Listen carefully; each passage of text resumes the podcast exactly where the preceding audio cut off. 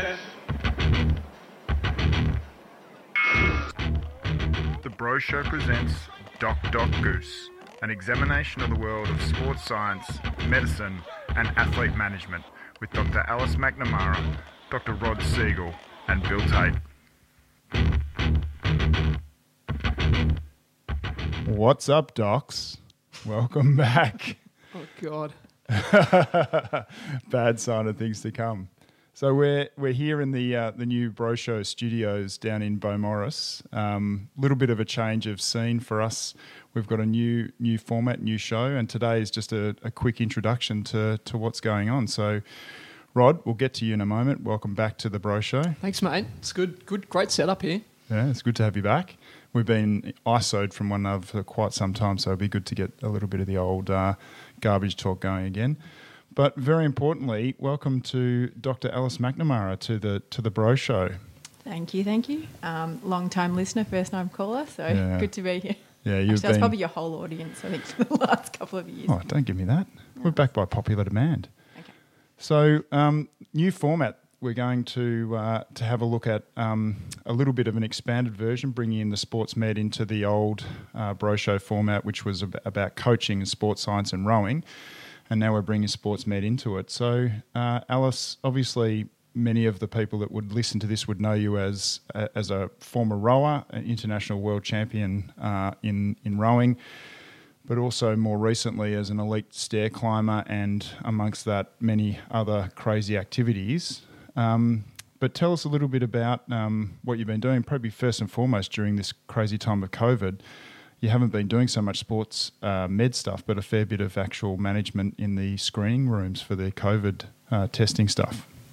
Yeah, it's it's a cool thing actually to be sitting down with you two talking about um, sports science, sports medicine, because uh, last time we were doing this, I was in the athlete role, and you were my coach, and um, Rod was the physiologist that we worked really closely with. So.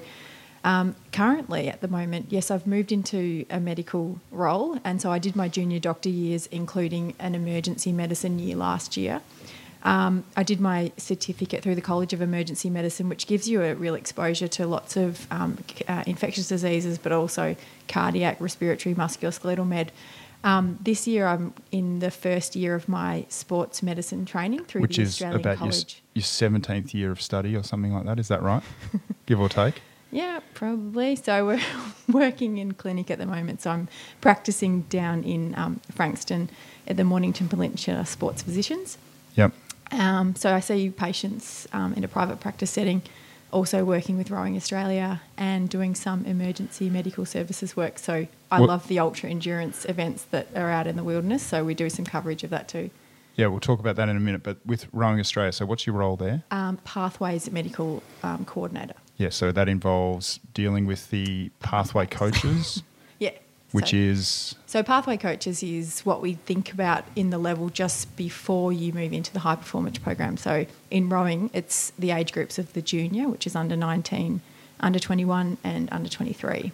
Yep. So trying to coordinate what's happening in the states. We've got really good medical providers in all of the different state institutes and the work with the clubs, but it's sort of um, a central role where you can kind of find out from coaches what's happening on the ground, whether the people need different support where they are, um, and and try and relay some of that back up to Rowing Australia, and working quite closely with the principal medical officer for Rowing, who uh, Lisa Elkington at the moment, Yeah. Dr. Lisa Elkington. and one of the upcoming episodes going to be around the, a little bit of the management of athletes returning to training from the COVID break that we've all just gone through. And imagine there's been a fair bit of discussion for you with the, the network of coaches around that. Yeah, I mean, I've been lucky because it's a it's a terrible time for everyone to manage themselves in 2020, but in healthcare, it's super interesting. So, I guess coming from ED, which is why I brought this up, is that the College of Emergency Physicians has given us a really good kind of education series the whole way through. We've had access to podcasts. I've been a very avid consumer of stuff that's coming out of Italy, where it first obviously hit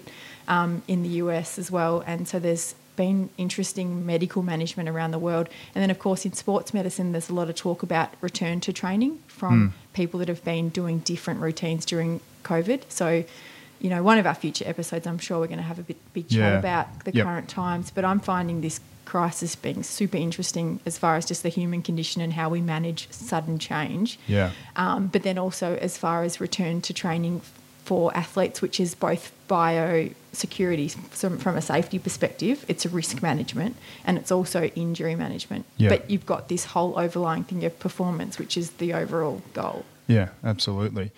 And the endurance medical stuff now, obviously, is something that uh, is a passion of yours that I've got involved with as well. But um, you know, tell us a quick little summary of of what that involves. Sounds, you know, it's pretty pretty far removed in one sense from the from the whole athletic experience, but also bizarrely quite similar.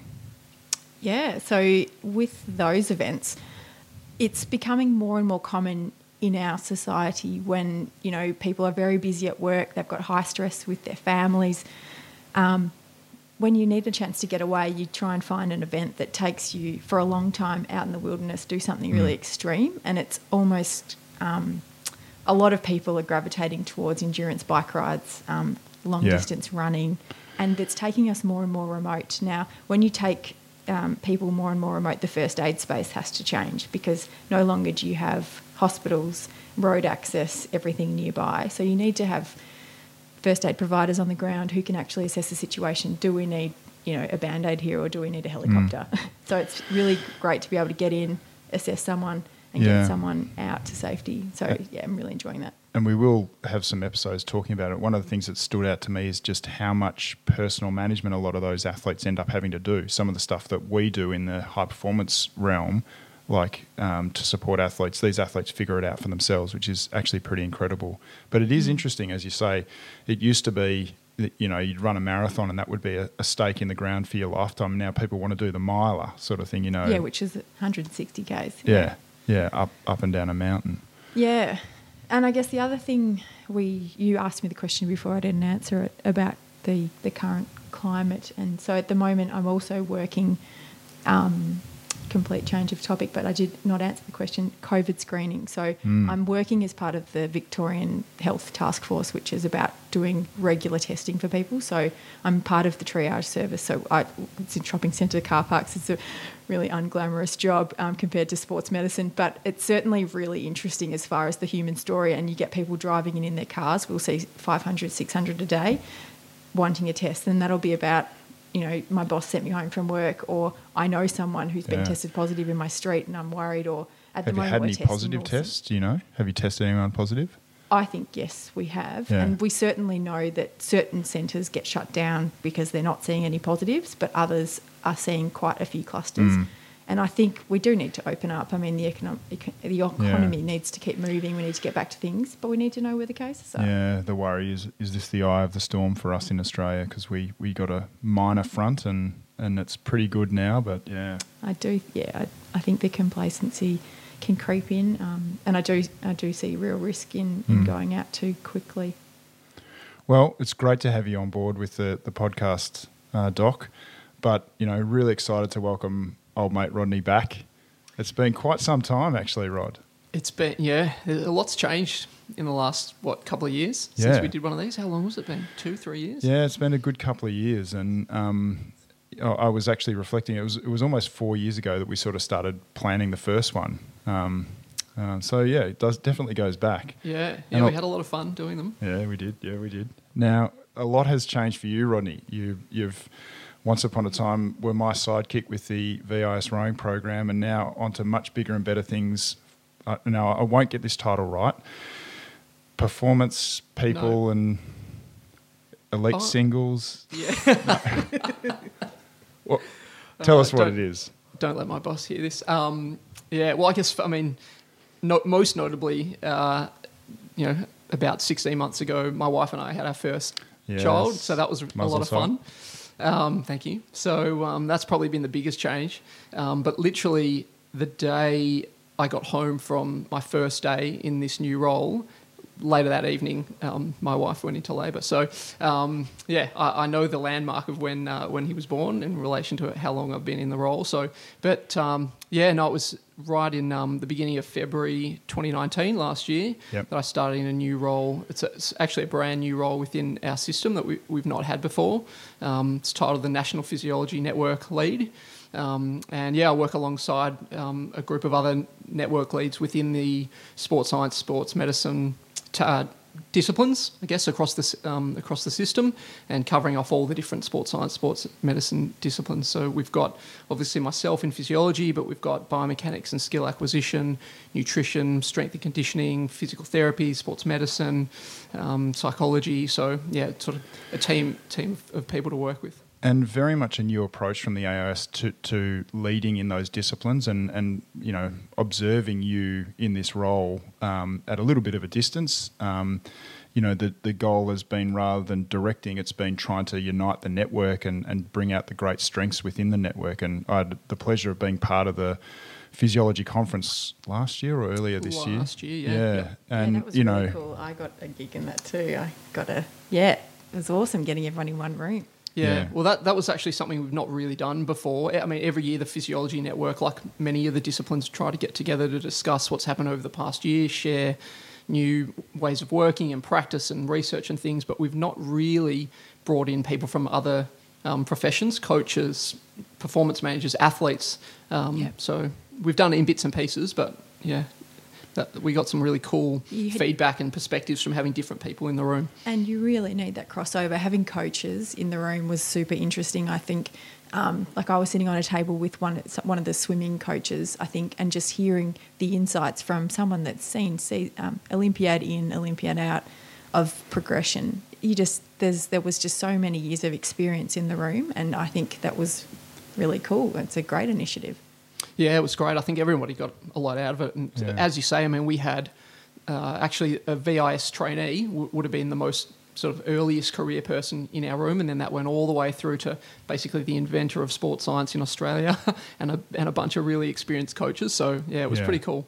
It was, and as I think you've said to me a lot of the times, and, and you might quickly talk to this. You know, there's so much strength in our system in terms of knowledge within within the system, and it's about trying to leverage that and and and influence each other a little bit better. And, and I guess that's how the role's been set up by uh, by the AIS, isn't it? Yeah, well, that's the key area of all of our roles, and leverage is the is the buzzword. That's that is the key Oh, thing. so, do we have a buzzword? That's why I need to- I need to add a buzzword button. yeah, um, we'll need that. But um, yeah, I mean, you put it perfectly. Like, and I'm getting to see it more and more now. Now that I get to interact with a lot more physiologists and sports science, sports medicine practitioners and performance teams and, and so on than I have previously, I'm getting to see a lot more of the really good work that's occurring all over the country. And obviously, we've got a really big country by sort of land size, and, and we're all really spread out.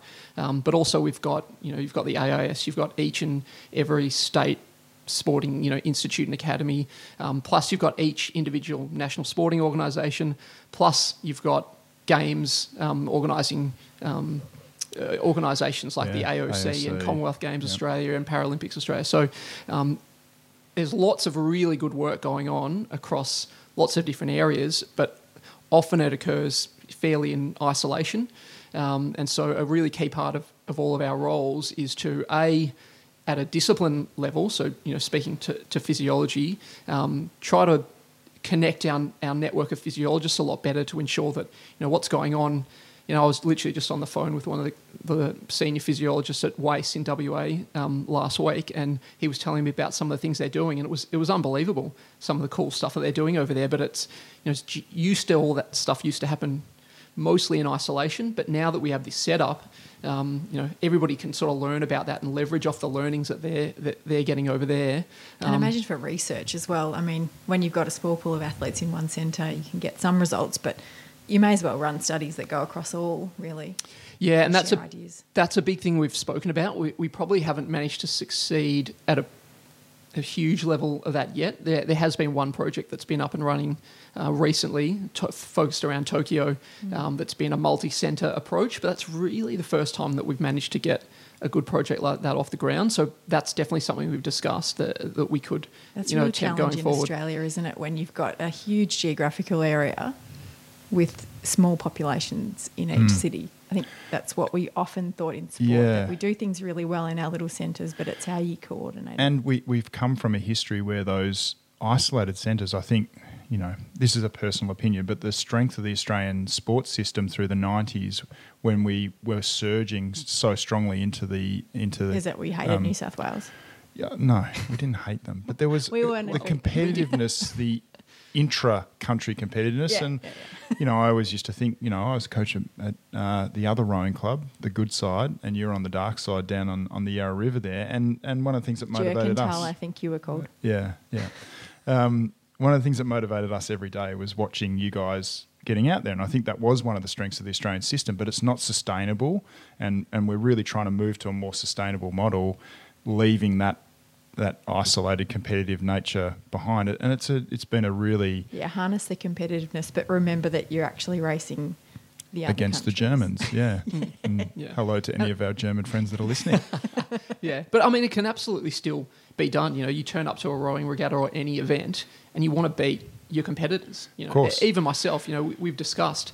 Um, you know, I, I turn up with with my VIS rowing group, and I want us to beat everybody else. And I've got a personal little battle going on with the other physiologists as to whose group can can win. Yeah, but at the end of it all, we're going to discuss what we did and what worked and what didn't, and um, Yeah. yeah. So we can, so Australia can Yeah, have a good team and, and go ahead and try and win. Yeah, uh, it's been it's been you know fantastic to see you take up the role rod at, at a bit of a distance. It, it is, you know, I, I really do think that my job back uh, running that VIS program when we had our our team going is probably the best job that I'll have in terms of enjoyment, in terms of that real connection to athletes and having a really tight knit team around around us but you know, seeing the the impact that you guys, you and and your colleagues in the lead roles are, are making uh, within the network, it's it's a slow burn, but it's it's definitely making an impact, and you know, it's really exciting. But it's Yeah. Great It- to have you back in this format again. Yeah, yeah. Well, I mean, as you say, it's a really different role, and that's probably, a- as you've experienced as well, something to get your head around. That you know, the movement of things is a lot slower. It's, yeah, like you say, it's a much slower burn, and, and the winds come, you know, a, a lot slower. So, Yeah. um, yeah, that that fun, fast-paced action of working day to day, day in day out with athletes and coaches is is really fun, and I still get to do that to an extent. Um, I probably should have mentioned an, another part of my role is that I'm um, working for the Australian sailing team, so I'm the lead physiologist for them as well. So I do still get a bit of a taste of the hands-on stuff. Um, that is mostly remote as well because they're based in Sydney, and I'm working with two athletes primarily um, one-on-one, but tho- those guys aren't based here in Melbourne, so I still get that fun and to be part of a performance team as well. Um, but yeah, no, it's it's it's a really different Do you really Uh, miss why? taking lactates and stuff? uh, no, it's, that was a very timely. Uh, I've just had an email about Can you uh, do the more? lactate metabolism. There was just a new paper published on that, and people are Oh. asking questions. Do you have the so very timely. button? Yeah, that would have I been the perfect yeah. opportunity to hit that. Um, but no, I probably don't miss that. But um, no, I, am you know I miss being in the lab and I miss being out at training and I miss all that cool stuff. Karam in the mornings. Yeah, you say that Maybe though. not. People always say that about Karen, but you know, some of the some of my fondest memories were sitting in the car, you know, talking through performance ideas, watching you guys battle up and down, you know, in, In wondering the elements, conditions. in Yeah, the I'm wondering why on Alice was always so close to the bank. yeah, and half a point higher in stroke rate than everyone else. Half. Oh, very good. Well, Yeah, it's great to have you back. Rodney. It's uh, taken us a little you, bit of time. Though? What are you doing? at the moment? I'm I am living on the dark side now. anymore? No, well, I'll, I got get up his early to do my he's own got his legs exercise. kicked back. He's on easy street now. Uh, Yeah. yeah, yeah, no. Dark uh, side for you. Yeah, two years ago, I made the move into into the management stuff, um, as you know, um, from coaching, which was um, a, a a little bit of a heart wrenching choice because coaching is you know my first love, and and uh, and our program at VIS and with the national team was was so such a big part of my life for so long. Um, but um, I've always, you know, th- felt like my career was hopefully heading down towards management stuff, and, and being able to make the change within the VIS to move into a management role within the VIS program um, or environment was a really significant opportunity. Yeah. I will. I mean, I guess um, when you're an athlete, oh, well, I was very lucky at the VIS. I always thought that the diagram they had up on the on the wall where the athlete was at the centre of the diagram and everyone was sort of helping you achieve your potential. I thought that was very actually in practice that's what it felt like. So I guess if you've been in the coaching role and then you step into management, you can kind of understand what the coaches need as well as far as direction goes. Yeah, I, I, think that was initially the advantage, but it, you do realise that a lot of those things are very perishable, and you leave them behind quickly. Um, but I, you know, I have obviously got a natural understanding and empathy with with all of our coaches, and I try and bring that into the role. Um, but it, it's been a huge learning curve. You know, I, I think the the interesting thing is in it, every sport is different, but real, realistically, the same challenges exist. It's all about people trying to figure out how to get the best out of people, Yeah. and that doesn't change despite the skills and the the technical competencies within the within the roles. Um, but it's probably only been really in the last six months that I've felt like I have any kind of really decent knowledge of the essentially the ten sports that I'm looking after. So it's been a massive learning curve, but an exciting change for sure. Mm. Well, And- that's good for me. So it took you what a year and a half or so to feel like you knew what you're doing. So I've still got time then. Yeah. oh, look, I don't feel so bad now.